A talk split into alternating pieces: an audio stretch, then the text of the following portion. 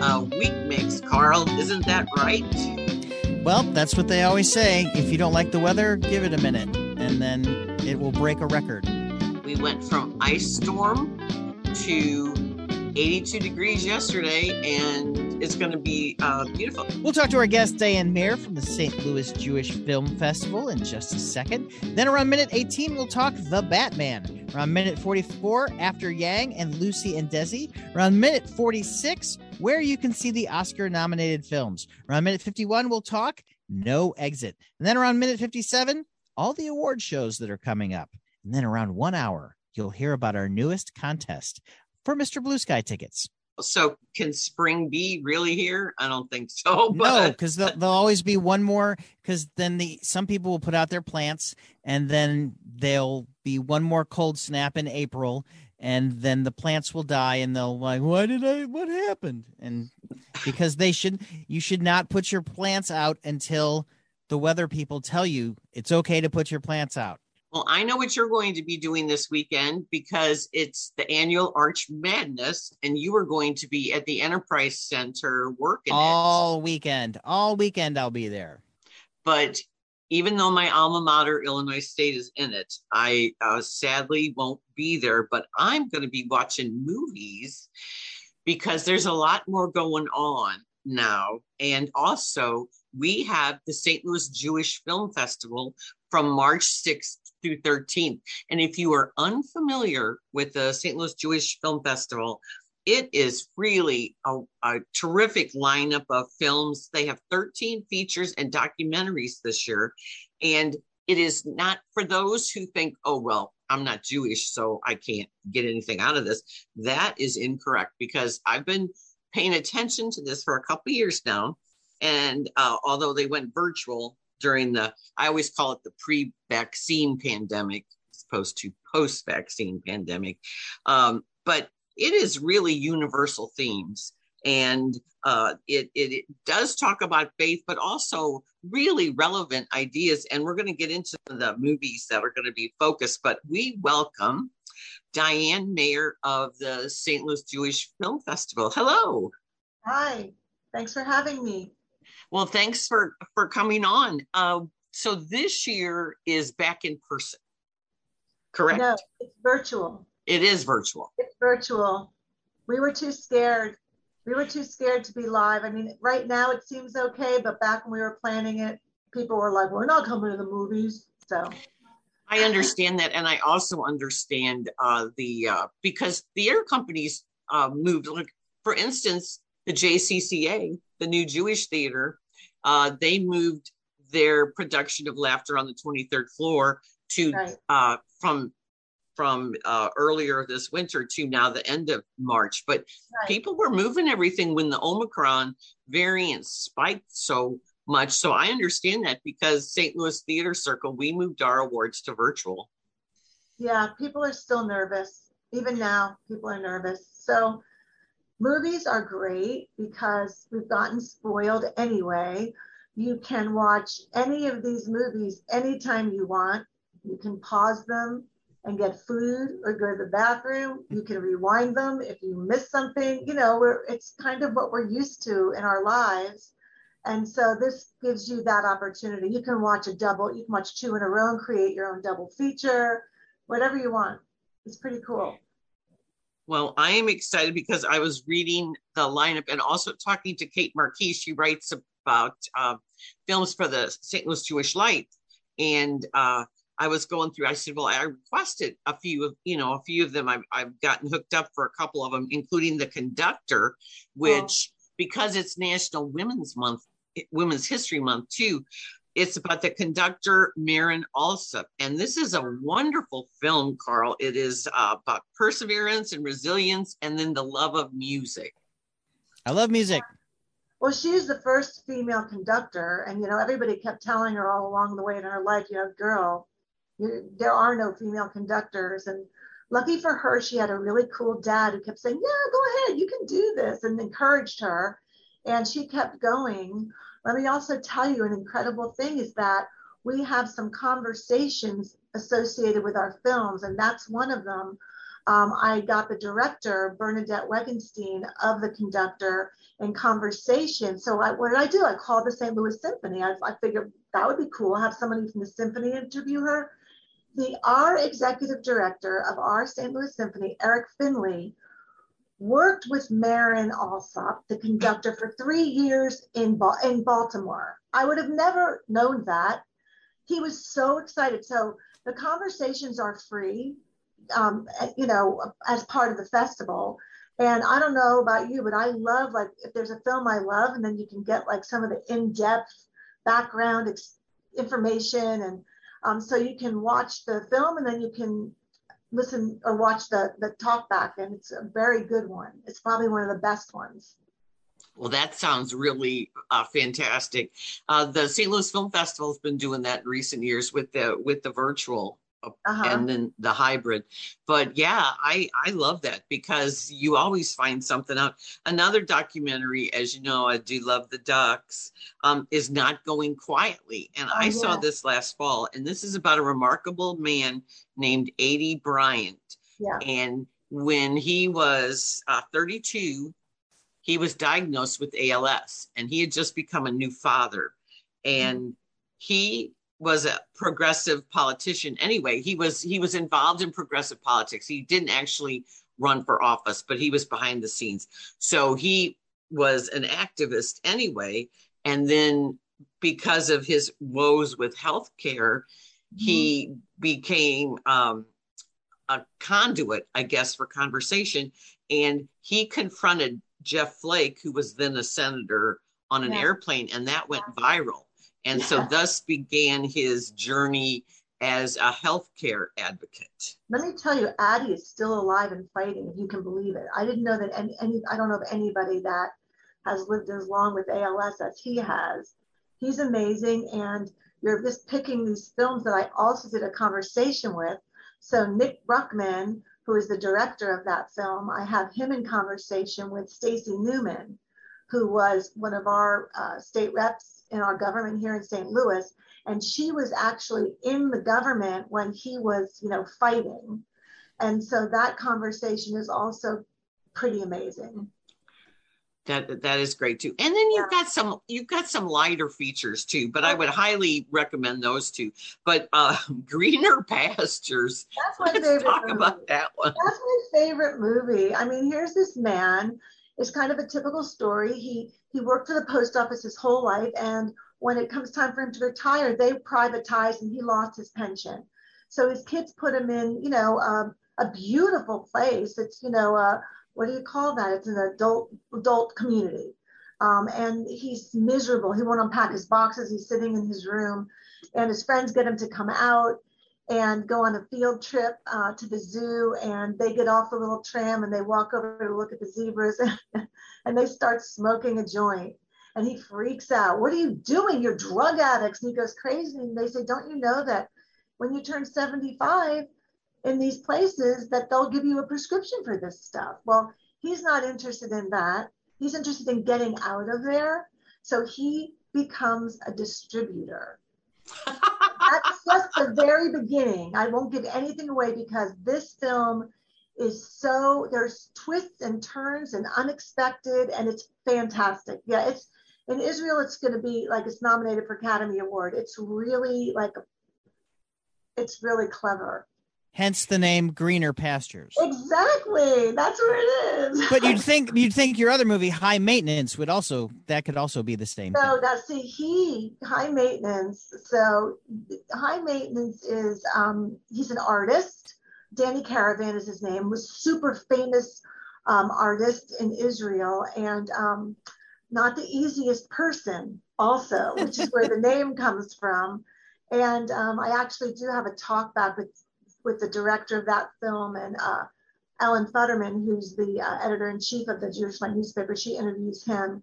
Um, it's kind of amazing, because it's art slash politics in another country. And you see, because the director, um, Barak Hyman, the director of that film, and he's, he was very, he's very involved politically. So he would be working, he was dragging this man to, you know, to these protests. And anyway, it's it's very interesting about how difficult he was regarding his art, um, but what a brilliant artist. That's really what it is. He's a brilliant artist. So that's a good one too. And I and like so, that uh, many of these are, are not that long in length, you know, which is, no, which like is nice. The film is an hour, an hour and a half. There's not like, a, this, all, these days you're like, you know, is this over yet? A little bit. Sometimes they're really long. Well, Spider-Man in particular, for me, I was like, oh, this is really long. But um, yeah, there, that's why I say you could do like, you know, you could do a double feature and watch two, you know, we have Tiger Within, which is Ed Asner's last film. Oh. And, you know, he is as brilliant as this, in this film his, as ever. And it's a heavier duty film.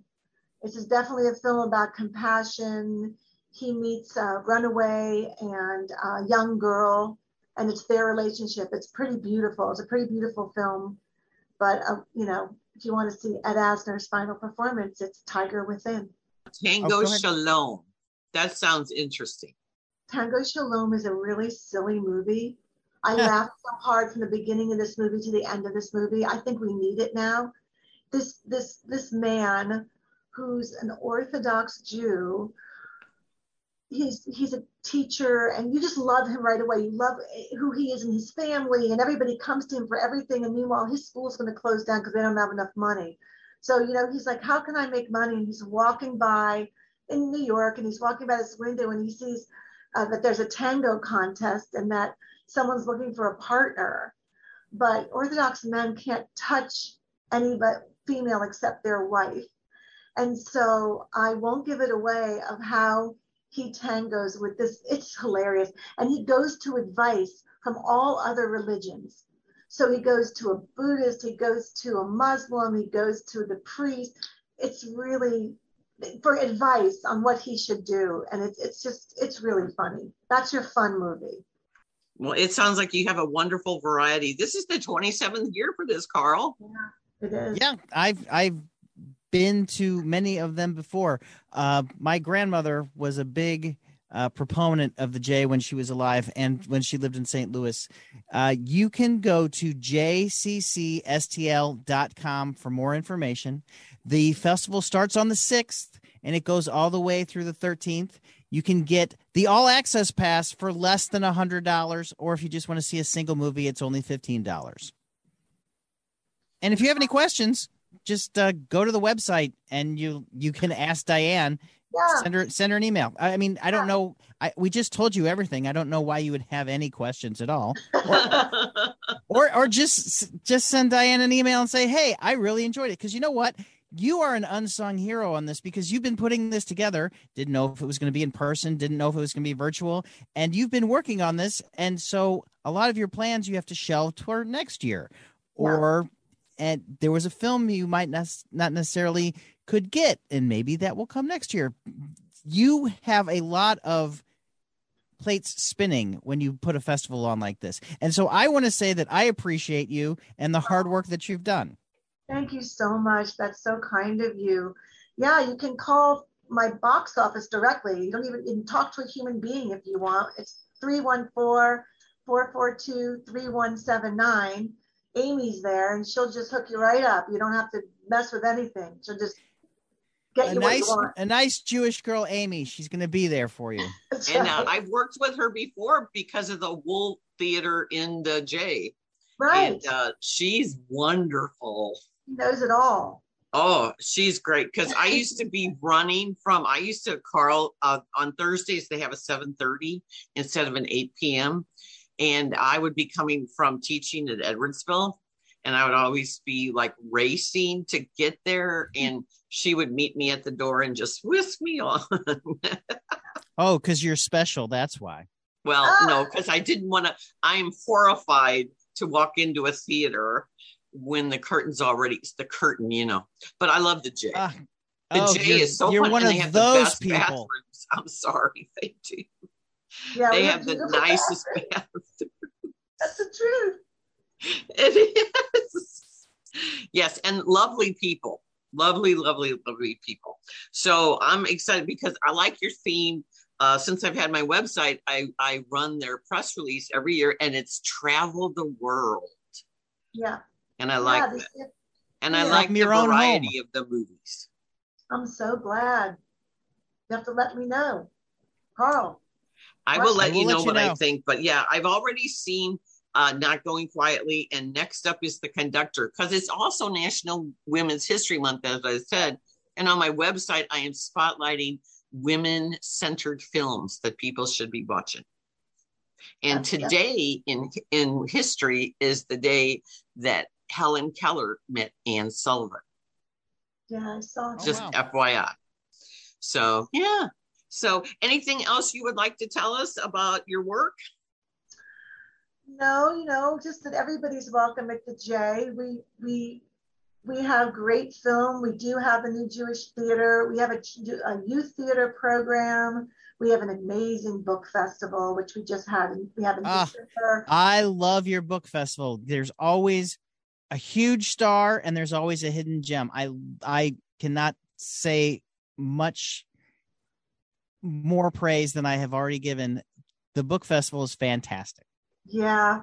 So, you know, we, we love our cultural arts. We want people to know, um, like Lynn said at the beginning, that there's something for everyone. You can hear by us talking about the films that, you know, you're going to watch The Conductor. You're not going to see anything Jewish in the film.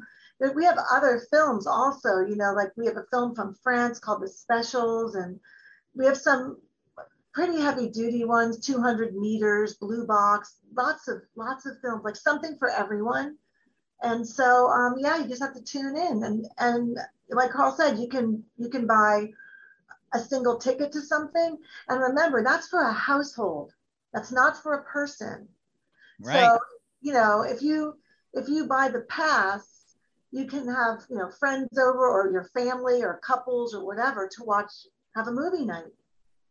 Excellent. Which, which is great. Also, they have uh, they have the trailers online too. So if you go to S T L Jewish Film Festival dot org, you can see all the trailers. So you can make up your mind that way. Yeah, I like the trailers. I mean, you can read a blurb, but somehow when you see the trailer, I mean, when I'm in the movie theater and I see the trailer, my girlfriend and I, we see tons of films, and this is what we do during the trailers. We go, oh, we go.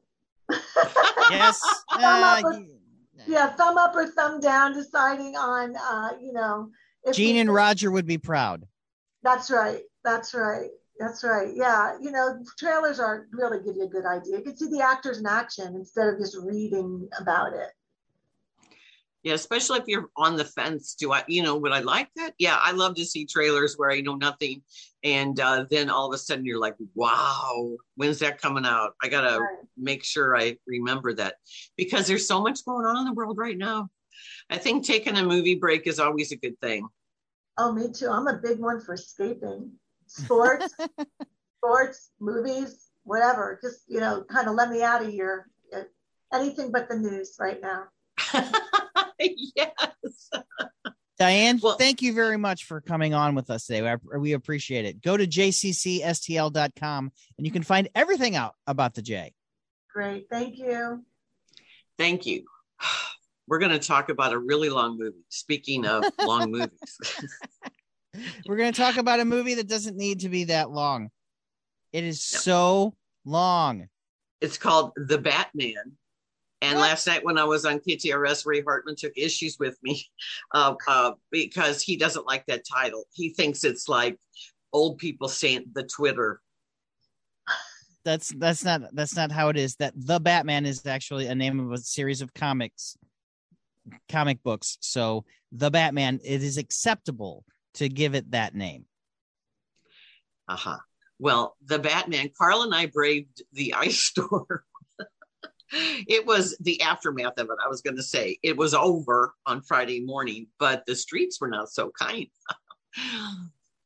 nor but the sidewalks. Look, but because of that, the, because of the day before, we couldn't see it on the Thursday that I really, really wanted to see it. We had to see it on the Friday. So the theater actually was closed on Thursday. So we had to wait forty-eight minutes before we could see it because they were still downloading it because they hadn't gotten there the night before to do so. And then therefore uh, it was so, so in, instead of a two hour and fifty-eight minute movie, we had to wait an extra forty-eight minutes. So it was really a three hour and forty-five minute movie.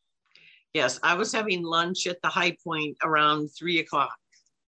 Uh, yeah. All right. Well, so here's, here's what's going on. This is, um, the latest reboot of Batman, but yes, this I, comes I, after Ben Affleck's Justice League turn. He only did two, but he was done. He was like, enough, I'm not going to do the three. So this is not in any other continuity of the D C. Superman's not going to show up. They're not, you're not going to have Wonder Woman in the, unless they, I don't know. Well, it all depends on what they do with Flashpoint, because if you are familiar with the Flash and Flashpoint, they could bring Robert Pattinson into the D C cinematic universe, expanded universe. They could do, they could do all that, because it, it all depends on what happens with Ezra Miller's Flashpoint, which is going to have Michael Keaton and Ben Affleck in it. So, so that's, that's it. it. Well, apparently on this one, which is Matt Reeves and screenwriter Peter Craig, and Matt Reeves wrote it. And Peter Craig is the son of Sally Field. Oh. And he is an Oscar-nominated screenwriter for The Town, one of my favorite early um, last decade movies. And he's done, he did the script for Top Gun Maverick and whole, uh, Bad Boys for Life. So he's an action guy. And yes. Matt Reeves is known for the two prequels to Planet of the Apes, but not the first one. He but did, the peop- and the people; those are the ones people like. People like those ones. Yeah, he did. He did the um, uh, Dawn, Dawn of, and the War for. Right, and uh, he also did. A, a, I really like this movie. He did Let Me In, which was the American version of the Swedish Let the right film. One in. Let the Right One In. And this was the vampire movie with uh, Chloe Grace Moretz and Richard Jenkins. Yes. And I thought he really created a mood and an atmosphere, and he's good at that. He did this. I personally, he and J J Abrams knew each other from high school, and they were like teenage film nerds together. And they they um, created Felicity. They yes. are the ones that created the Warner Brothers college drama Felicity. So yeah. that was his. That was their first breakthrough, which I just love that thing and he about did, him. But he, he directed Cloverfield. Yes. I do like the way he's going with this. There's been eighty years of Batman comics, and I have loved Batman since Adam West put on the tights in nineteen sixty-six. Which, of, which arguably is the worst Batman. Right.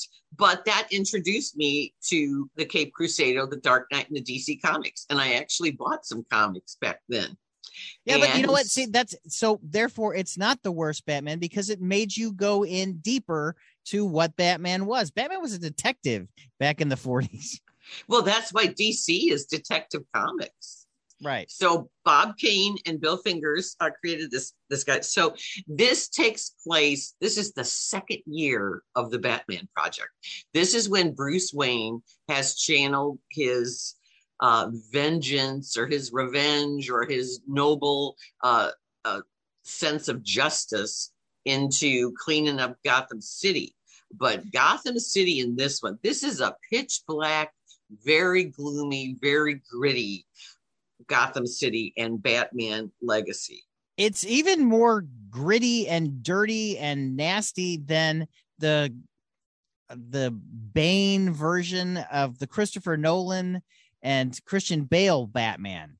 So right. which is weird, which is weird because you know, you thought, oh, oh, Dark Knight and Dark Knight Rises and Batman Begins, those are all the grittiest, dirtiest versions. No, the Batman is worse than that.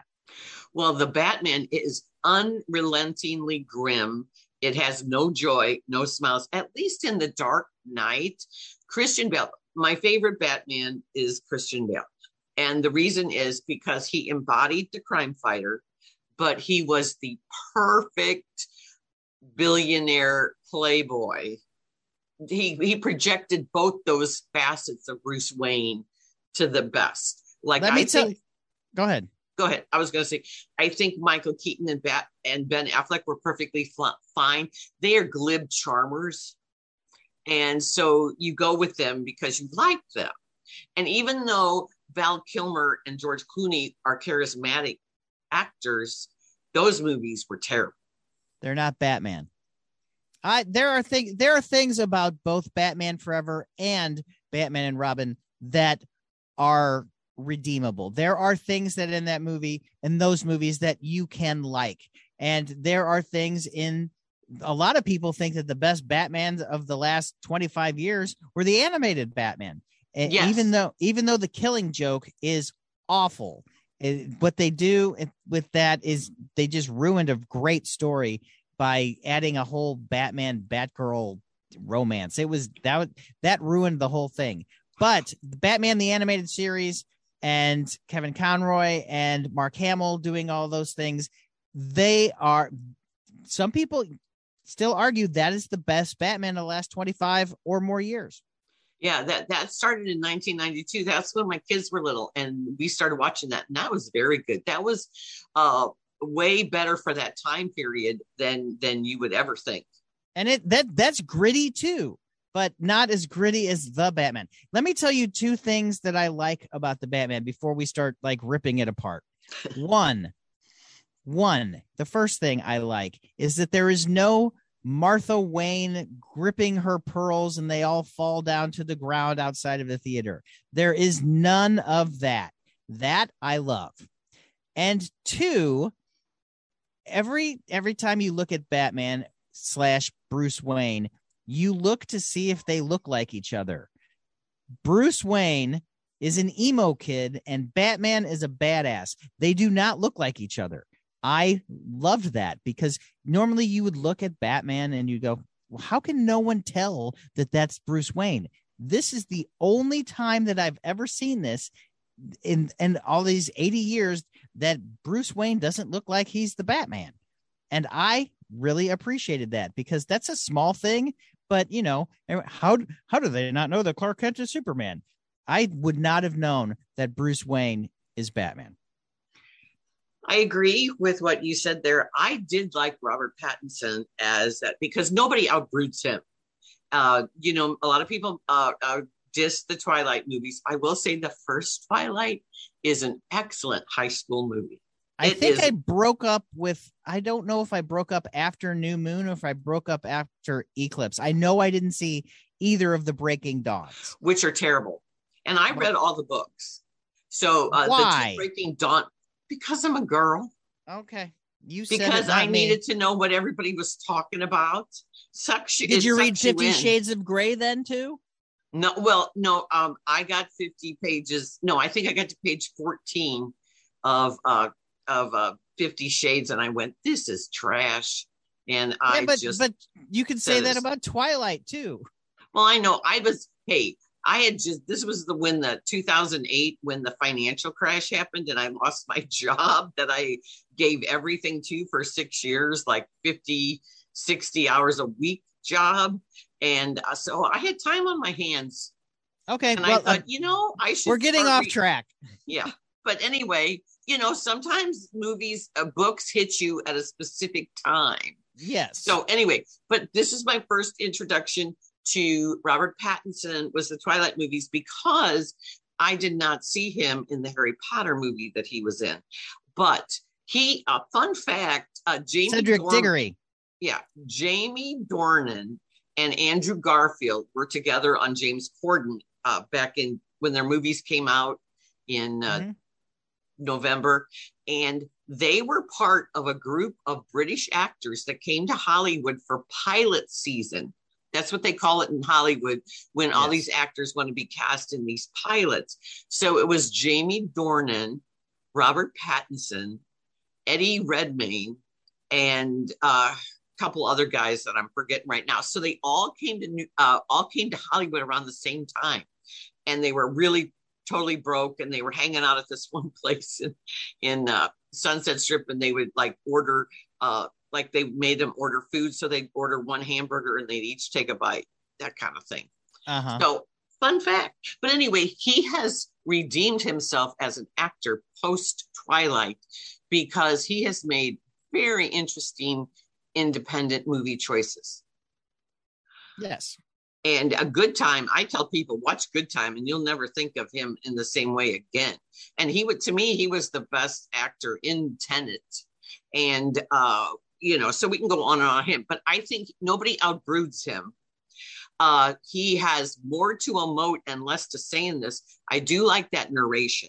The, ner- the narration seems well, at the beginning, you, you don't know who it is. You don't know if it's the Riddler or or if it's actually Batman. You don't know because things are happening. They're not telegraphed very well at the very beginning. The beginning is very disjointed. Well, the, the beginning starts with a very gruesome murder. And uh, the uh, this will take twists and turns, but Riddler is not this laughing maniac like Jim Carrey and Frank Gorshin were. Uh, no, this, this is this is a version of the Riddler we've never seen before. No, this is a deeply disturbing Riddler. Paul Dano plays the Riddler. Which, but you don't really he, see Paul Dano at all. No, but he's great. Well, you see him in the one diner scene, and that is a brilliant scene. Well, there are, I want you to say some more positive things about the film before, because I did. I, I, those are my two big takeaways. I guess I could say that you didn't know. I didn't know that was Colin Farrell until the end. Totally unrecognizable. Uh, he, uh, he, I, I had to think twice, like, oh yeah, Colin Farrell's in this movie. Because uh, because he looks so different. Now, I think this portrayal of the Penguin is more of a thug. He's more of a, in the crime boss world, I will say John Turturro as crime boss Carmine Falcone is really good. I thought he was menacing just the way he he uses his words. He was supposed to be, yeah. Yeah, he uses his words to destroy people besides the the violence, the menacing. And this is a really, really, I keep saying dark, but there's no other word. I mean, the the cinematographer, Greg Fraser, he works with um, Matt Reeves, but he did Dune. Uh-huh. And so he takes the gloom palette to new heights and uh, he punctuates it with blood red. Well, he also he also did Zero Dark Thirty and Rogue One and uh, Lion. And Michael Giacchino, who's worked with Matt Reeves on five movies, did this music. And it's yeah, haunting. But he's also he's also done Pixar music for most of his career, too. My, yeah, he has he expanded. Won. Yeah, right. He has expanded he won for his. Up, yeah. And he oh, was nominated the, for Ratatouille.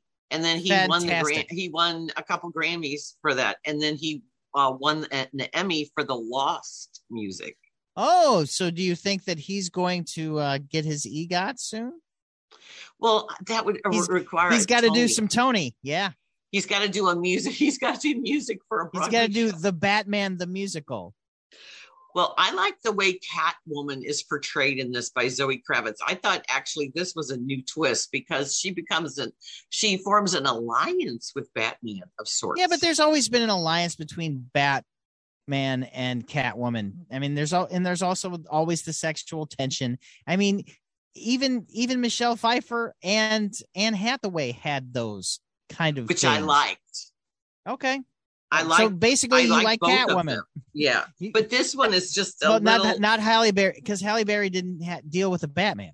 Yeah, I'm not talking about those standalone movies, but I do think, as speaking of standalone movies, Joker, I do think uh, this one takes a page from how uh, lawless and uh, just uh, it's not as violent. Now this is a P G thirteen, which I was shocked at because yeah. It appears to me to be an R. Well, the, we have to mention the rest of the stellar cast. Jeffrey Wright is Commissioner Gordon. Um, and, uh, Andy Serkis is Alfred. I, I liked I liked Andy Serkis in that role. I did. I didn't like the way Bruce treated him, but no. I I liked uh, Andy. I he he is the archetypal dutiful servant and uh, British gentleman. And yeah. uh, I liked how they showed Wayne Manor as not this grand mansion, but as this crumbling, decaying, once beautiful space. It's just gone to hell. Yeah. And uh, Batman is, if you noticed, uh, Robert Pattinson uh, has a really uh, uh, sickly pallor in this because he has become a nocturnal animal. And, and, yeah, so, and he's, he he doesn't heal as fast as all the other superheroes. He gets beat up, and it doesn't. Uh, I mean, he's bulletproof, which is weird because I I don't know. I don't know why Batman Batman gets shot a lot in this movie.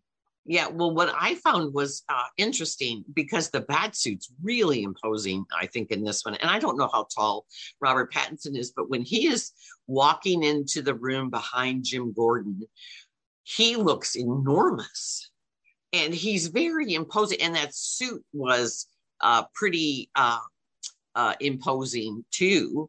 And uh, I like like that little thing he takes off, the little bits, whatever. He doesn't yeah. seem to have as many toys in this, but the appearance of the Batmobile is awesome. And uh, the Bat Cycle is used a lot, but he doesn't have the gizmos that Christian Bale seemed to have at his disposal.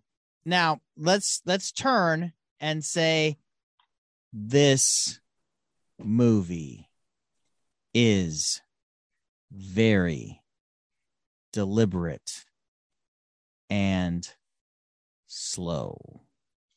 Yes, it's like very. They took pregnant pauses to extreme.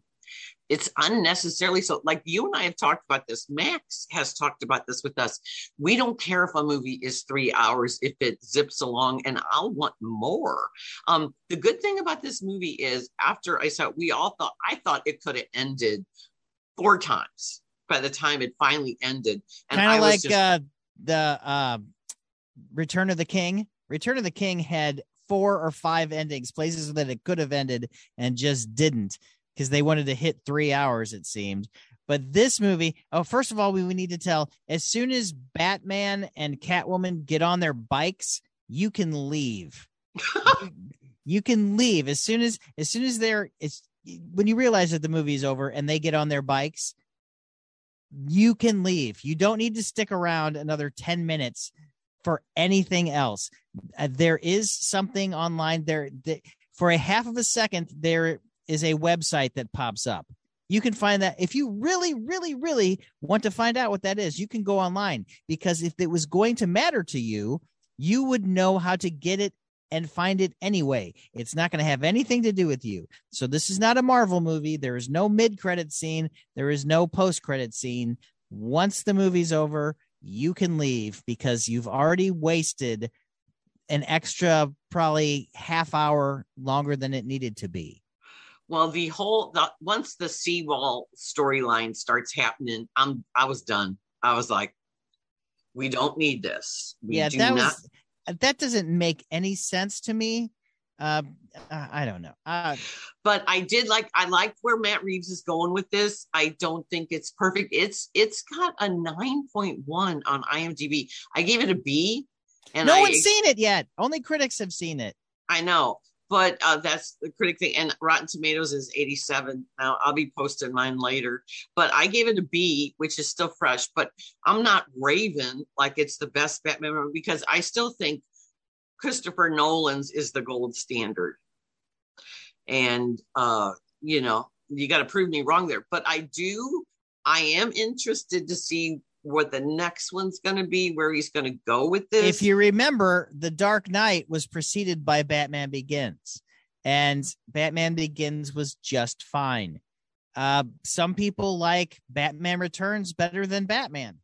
I don't, I'm not one of those people, but no, I not with the penguins with the little machines on them or whatever the, the thing yeah, I do. You, like but you Chris- get Catwoman, and you get, you, there are there one, uh, uh, uh. but it is talk about Tim Burton being that. Well, speaking of Tim Bur- uh, Burton's movies, you know, he brought the goth to the Batman yes. universe, but this takes the gothic really farther than even Tim Burton did, because it's very gothic in, in everything.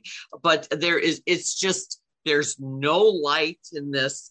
there's no joy. There's no fun. We don't have any kind of light moments at all. No, if you th- there's I nothing can't recall. Funny. No, it's just it's just a lot. It's a lot to take in. It's a lot to unpack. There's quite a few villains in this, I think. And uh, every Batman uh, universe is different. I'm rather murky on this on this timeline because we never it takes know. Place, but- it, it takes place in, you know, it turn of the century, that twentieth century going into the twenty-first century. That's when this the movie starts twenty years ago.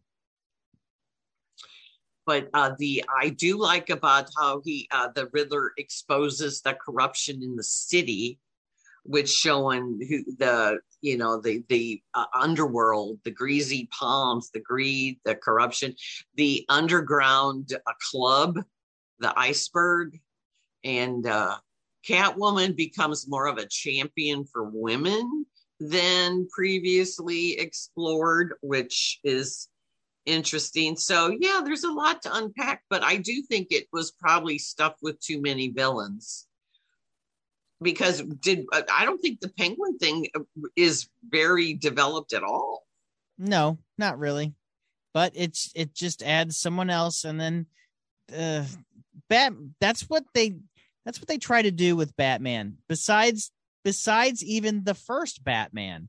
With Tim uh, by Tim Burton, that just has basically one villain, and it kind of inter- it's funny that the very first Batman, the first uh, Harvey Dent is Billy D. Williams, and then he becomes Tommy Lee Jones later. Weird, but even even if you look at Batman Begins, there is more than one villain. You've got the Scarecrow and Ra's al Ghul, so it, there there are more than one villain. Batman has so many iconic villains that they try to shoehorn in all of them. And they always, they all do that.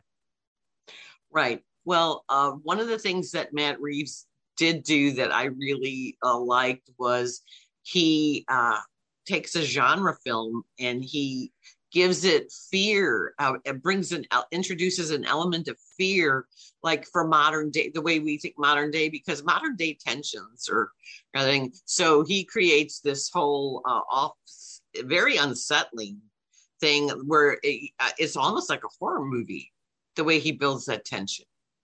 Well, they want to make, they want to make three of these. They want to do a T V series about the Gotham Police Department, and they even want to do something spinning off the Penguin. So it, a, penguin, been... a Penguin prequel, and you find out how you get, how Colin Farrell got the scar on his face. Oh, oh, well, let's see what, what happens. But I do think uh, the reaction, I mean, you know, the fanboys are going crazy on film Twitter. I mean, just insane, but, uh, I do think when that all calms down, people, the normal person's going to be, this was really long. Yeah. And I, there are things about it that I like. I ta- I've mentioned several things that I like. It's just that it's a little bloated. And bloated I, is a right word. Um, I heard the word diluted. Oh, the uh, other day. And, and I think that's good too, because I think that, that, going on and on and on at the end really dilutes it, because if it would have stopped before the seawall, it would have been fine. Yeah. Uh, that whole it still is very it's purposely slow, like you said, deliberate. Deliberate. It just keeps going. Well, unfortunately, this week, because they're conceding, all the movies are conceding to Batman, we only have a few things going on. After Yang starts at the Plaza Frontenac, and this movie has Colin Farrell in it. What? It's, the Penguin's in this one too? Yeah, it's a small indie, and it's about loss and grief. And uh, I uh, wanted to watch it, but I took so long in trying to get the Disney uh, debut to open yes. for me the other night with the Google Authenticator that... Uh, my uh, movie plans this week went out the window. And then I tried to up watch the Lucy and Desi doc link that I was sent, and it uh, uh, uh uploaded to fifty-one percent and froze. So did and you watch the first I, half? Well, no, I couldn't because oh, it was because you couldn't. It wasn't one of those that you could like watch it as it's uploading. You had to wait till it was completely downloaded. Yeah, and they go, "Oh, this is taking slower than normal." You know, you get the thing. And I even rebooted, and I told the guy, "So it's going to be on Amazon starting Friday." Amy Poehler directed this documentary. It was at Sundance, and it's going to be on Amazon Prime. And it is the uh, uses audio tapes that Lucy Arnaz found of her mother when she was going through her stuff, because Lucy had written an autobiography and she had made these tapes. And so it's a little more personal uh, a glimpse into her life, into her and Desi's relationship, which, as you know, was rocky personally, but professionally they were pioneers, and uh, their T V show is considered a landmark. And so yeah. It has that whole dichotomy. Well, also, also you can see, unlike Being the Ricardos, which I loved, but I hated at the same time. Love, I loved the movie. I think it was great. Aaron Sorkin just needs to try not to squeeze everything into one week. So, especially right. the, things the, that happened fictional years liberties. Later. People have issues with the fictional liberties. Well, and also the J. Edgar Hoover thing never happened, and that that was just that shoehorning that. Not everything needs to fit into one shoe. Um, this is actually more documentary than it is, you know, Being the Ricardos, which, once again, I really enjoyed as a piece of fiction. People people do like uh, to know more about this. So this is a deeper dive. And Amy Poehler did it. So I'm looking forward to it. I guess I'll watch it on Amazon Prime. And then uh, speaking of, you mean you're not you're not going to watch West Side Story on loop on Disney? Uh, I will probably get to that one of these days again, because it is my favorite movie of the year. And I am going to vote for it on my C C A ballot, my C C A ballot. Okay. Because those awards are March thirteenth. This Sunday, well, we'll talk about awards in a minute. But on streaming, you can see some of the Oscar nominees right now. Uh, West Side Story started on H B O Max and Disney Plus Tuesday. Which is Belfast, weird that it's on both. Yeah, it's on both. Belfast is video on demand and D V D. And uh, because I was checking the other day, and it was like nineteen ninety-nine dollars uh, till they made the announcement uh, that March first it was going to be available on, on uh, D V D. So now the price is lower. So anybody that wants to see Kenneth, Kenneth uh, Branagh's autobiography, I thought... Well, we'll featuring we'll featuring Jamie Dornan, who we just talked about. Yes, and um, a, a wonderful performance from Jude Hill, the little boy, just fabulous, and the grandparents, Ciaran Hinds and Judi Dench. Yes, Judi Dench is fantastic. Oh well, Ciaran Hinds. I mean, it's just great. It's about family. It's about uh, determining that you must leave your home because uh, you can't live there anymore, and uh, just the whole thing about family and the memories you take along of your li- your previous life and all that. So it's it's worth it. And then Coda Carl, uh, I know a lot of people that want to see it because it did win big at the Screen Actors Guild the other day. It won, it won Best Ensemble. I figured that it was between that and Belfast. And I think now this gives it big mo going into um, the Oscars. There's a lot and, of ba- Power of the Dog's getting a little backlash now, but that the backlash is getting backlash. So it all depends on where Power of the Dog uh, is uh, on the pendulum. I was talking but, to, uh, but to... I was going to uh, say Coda, Coda, is, Coda does have a strong shot to knock it off, and I would love if it did. But go ahead. What were you going to say? No, I was going to say it'd be wonderful if it would, because it just grabs everybody's heart. It just gra- People that don't go to movies very often, they've told me that they just love this movie. Well, and, I did, and and, and t- talking about uh, catching you, neither Belfast nor The Power of the Dog got, caught me, uh, and I, I can appreciate everything that they are and everything that they are, but I, it just didn't resonate with me, and like Coda does, like Coda does, absolutely. Well, a friend of mine argued with me the other day that that uh, she said that uh, she goes Coda Best Picture, she goes it's predictable. And I said, yeah, but it grabs your heart. It earns your heart. I said in my review, it's predictable, but it will earn your emotional it will earn it honestly. It it just, all of a sudden, you're just like so invested in this family. But a, a person who deals a lot with uh, people with disabilities, about making things accessible, she told me this is the first movie where you're like, oh, look at those poor, you're not, oh, look at those poor deaf people. Oh, look people. at those deaf people. It's, it's, uh, look at, how, look at how many obstacles they have to go through in society. Yes. And I think that's a shift, you know, because when we're watching that concert scene and the director makes the choice to go to no audio. Wow. That's a yes. moment. It is. It's a, it's just a fantastic, it was my favorite. Let's see. I, since my number one film was animated, my number two film was a documentary. It was my number three, number three film. So my number one narrative story, narrative live action film of last year. So you can see it now that it's available for rent. So yeah, that's what I was going to say. You don't have to have Apple Plus. You can rent it on Amazon Prime for two ninety-nine, on Google Play for two ninety-nine, whatever platform you use to rent films for streaming. You can go there and you can watch where, it. With- where can I get Drive My Car if I want to spend another three hours? I know. It is now on H B O Max.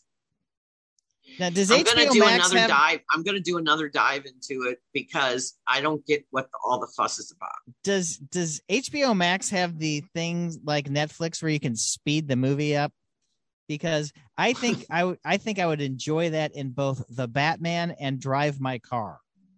Yeah, well, The Batman is only in theaters, despite I being know, Warner I Brothers, know, I but because, because they remember said last, last year. year, right?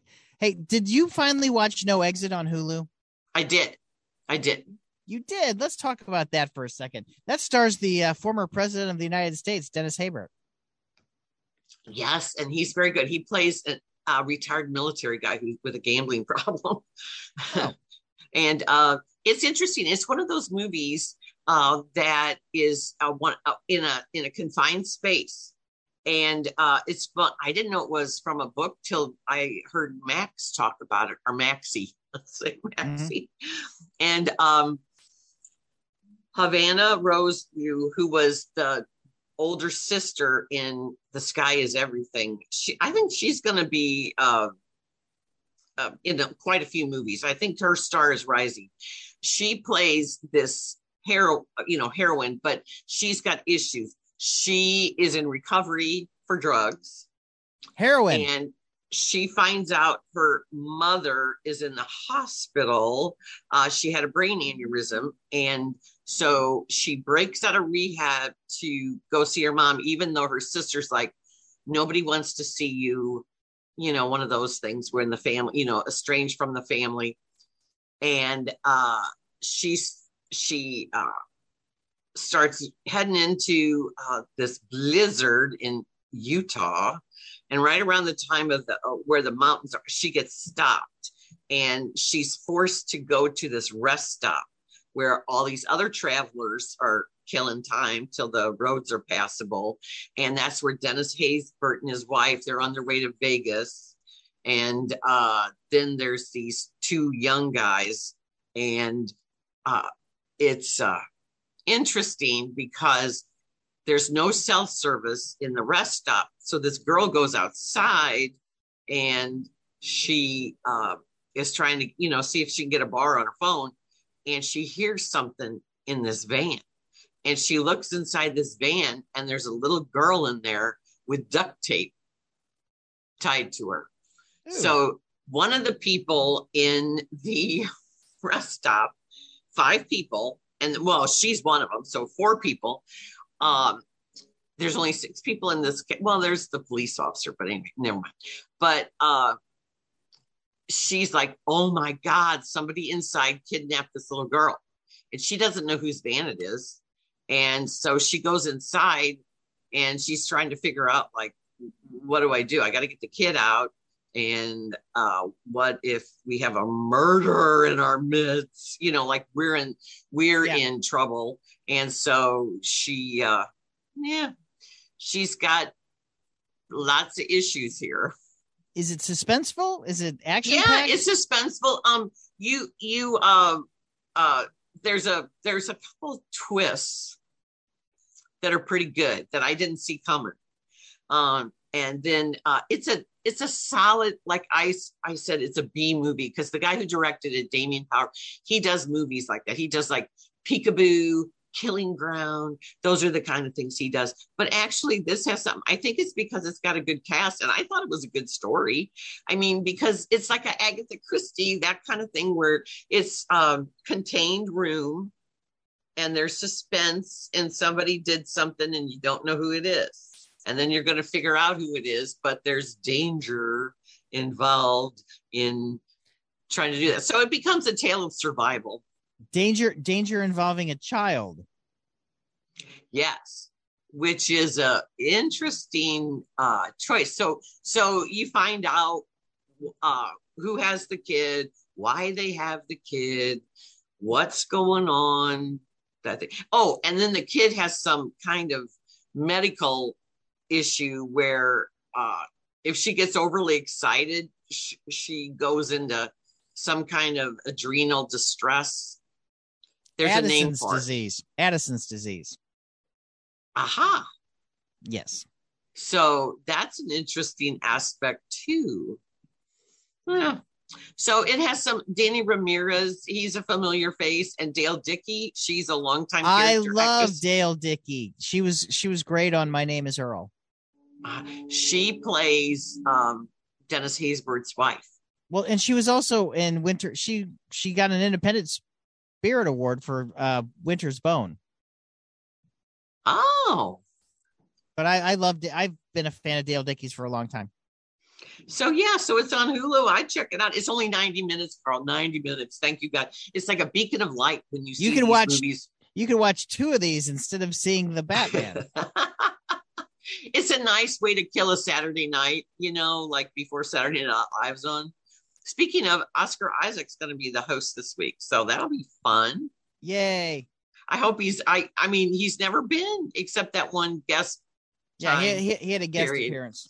Um, okay, so we're in the thick of award season because Screen Actors Guild was Sunday, and Apple T V Plus was the big winner because Ted Lasso won uh, Comedy Ensemble and Coda won Movie Ensemble. So that was a, a great showing for them. And then Succession won Drama Ensemble. Uh, I I loved it. I always like when they start with the who's an actor part. Right. And they started with Cousin Greg, huh. Nicholas Braun from Succession. And that was a brilliant move to start with Cousin Greg. And then uh, they uh, ended with Lin-Manuel Miranda, Daveed Diggs, and Leslie Uh, Odom Junior, but they didn't get to sing. They didn't sing. So it was no opening number like a song or anything, but they got to it. And Helen Mirren won Lifetime Achievement. And uh, Michael Keaton won Best Actor for Dope Sick in a limited series or T V movie. And he was in the bathroom because he thought he had time to go. And I, I was not. in that Barker hangar for the C C A awards in twenty twenty, and the restrooms are outside. They're oh. in those things. So he had a run in to this huge, you know, thing. And he, he's pretty nimble for as old as he is, and uh, got on stage, but his speech was so heart, it was great. I encourage anybody Uh, wants to see a good acceptance speech to go to YouTube and see Michael Keaton's, because he talks about being an actor and, and, you know, sure, it's narcissistic to get awards, but what kind of profession can you be in where you actually kind of can, um, can provoke thought, conversation, you can even do actual change. And Dope Sick is about the opioid crisis. And then he got personal. He said his net, he dedicated his award to his nephew who, uh, and then I looked it up. He died of opiate overdose in, in yeah. two thousand sixteen. He goes, "This is for my nephew." And he, he uh, got really emotional. He could hardly get through it. "And for my sister, Pam." And it's good because it does affect me. So I think that's good that he said that, that he's been affected. His family's been affected. It's very personal for a lot of people in this country, including me, as you know. And mm-hmm. so I think that that was good. But Dope Sick, I finally dived into it. Have you seen it? I have not. It's on Hulu. I was scrolling through Hulu the other day because, uh, you know, because of No Exit, there's a ton of movies on there that we've talked about all year, and they're now on Hulu. Uh, no small small engine repairs on Hulu. Good. I like that movie. But have you seen Dope Sick yet? I have not. Not yet. One of it's, your favorites, just... Caitlin Dever, is Ooh, really, like really good in it. Well, so, you've, you've got that on Hulu. You've got the Independent Distributor Awards this weekend. Next weekend's Critics' Choice, that's Lynn and Max's association. Then the Oscars are March twenty-seventh. And you know what, Lynn? Next week, we're going to give away tickets to see Mister Blue Sky. We are. It's the E L O tribute band, and they're going to be at Del Mar Hall. And we're going to have Jeff Faulkner. They have a Saint Louis connection. They have ten people in their band, Mister Blue Sky. I'm I'm looking forward to it because I I really enjoy E L O, and I've I've saw Jeff Lynne's E L O at Madison Square Garden, and I saw the orchestra, which is also featuring members of everybody but Jeff Lynne. I saw them at Epcot. So I really, and I saw them within six months of each other. So within a year, I saw most of the living members of E L O, except Bev Bevan, because he doesn't tour anymore. Oh, well, I like Traveling Wilburys, but that's uh, a whole other thing. That's just one. That's yeah, just one. I know. But uh, that'll be fun. And then um, uh, Jerry Dick Knight won our contest for Hi, Jerry. Uh, Ro- Rory Phelan as uh, the life George and music Michael. Of George Michael. And that was Tuesday night. And he uh, gave us a shout out. He, he put pictures online, but it would look like a great show. So River City Casino, if you want to see their lineup, they have a lot of tributes coming up. And we're going to be giving tickets to uh, quite a few of them, Carl. Good. We can, you can go to pop life s t l dot com to find out more about that. Lynn, where can we find you? I am on K T R S every Thursday night after the ten p.m. news with Ray Hartman, except last night we did it because we're preempted by the Arch Basketball Madness. And um, I guess Northern Iowa, Drake, and Loyola are the teams to beat, I guess. Yes, because uh, tonight we're gonna tonight they're gonna be Indiana State and Illinois State, and then Evansville and Valparaiso. Those are the play-in games tonight. Yeah, my my team. I can only hope for a miracle because they're three and fifteen in the conference. Yeah, yeah they're not the they're, days they're, of Doug Collins. When I was a freshman, Doug Collins was the number one draft pick in the country. Just F Y I. Well, they're the number. They're not the worst team. They're the number eight seed, so they're not number ten. So. There's yeah, still which is which is true. But hey, we used to have a great team. So, um, OK. And then I am in the Webster Kirkwood Times every Friday and online there. And then uh, website pop life s t l dot com. We're going to be spotlighting women's movies all month. Good. Yeah. And then we do this every week. And I'm excited because next week we are going to have Jeff Faulkner of Mister Blue Sky on as our guest. Well, you can find me at underscore Carl the Intern on Twitter and Instagram. And you can find me on the Mark Cox Morning Show Monday through Friday. And then on the weekends, the Second Amendment Radio and the Great Outdoors. So that's where I am. Yes. And you can be heard on Max on Movies on K T R S because I listen to you and Max do a deep dive into the Foo Fighters and oh, are yeah. just Foo Fighters, not the Foo Fighters. Foo Fighters. Correct. And right. uh, Studio six six six. But I enjoyed it because you guys know your musical lineage and your musical. Uh, it, Carl's just F Y I, everybody. Carl's like a musical encyclopedia. Uh, uh, I. I fake a lot more than I actually know, but I do. I will admit I retain a lot of that stuff. Well, it's fun. It's fun. Thank you for saying so. Well, sure. And uh, we will uh, we'll talk uh, Pixar next week. And uh, yes, uh, we got a lot going on, Carl. But that right. was fun to talk about the Saint Louis Film Fest, uh, Saint Louis Jewish Film Festival, because it really is worth a look. Go j c c s t l dot com. Have a good weekend, everyone. Bye. Everybody stay safe. Stand strong, Ukraine. We're with you. And uh, let's let's uh, go spring.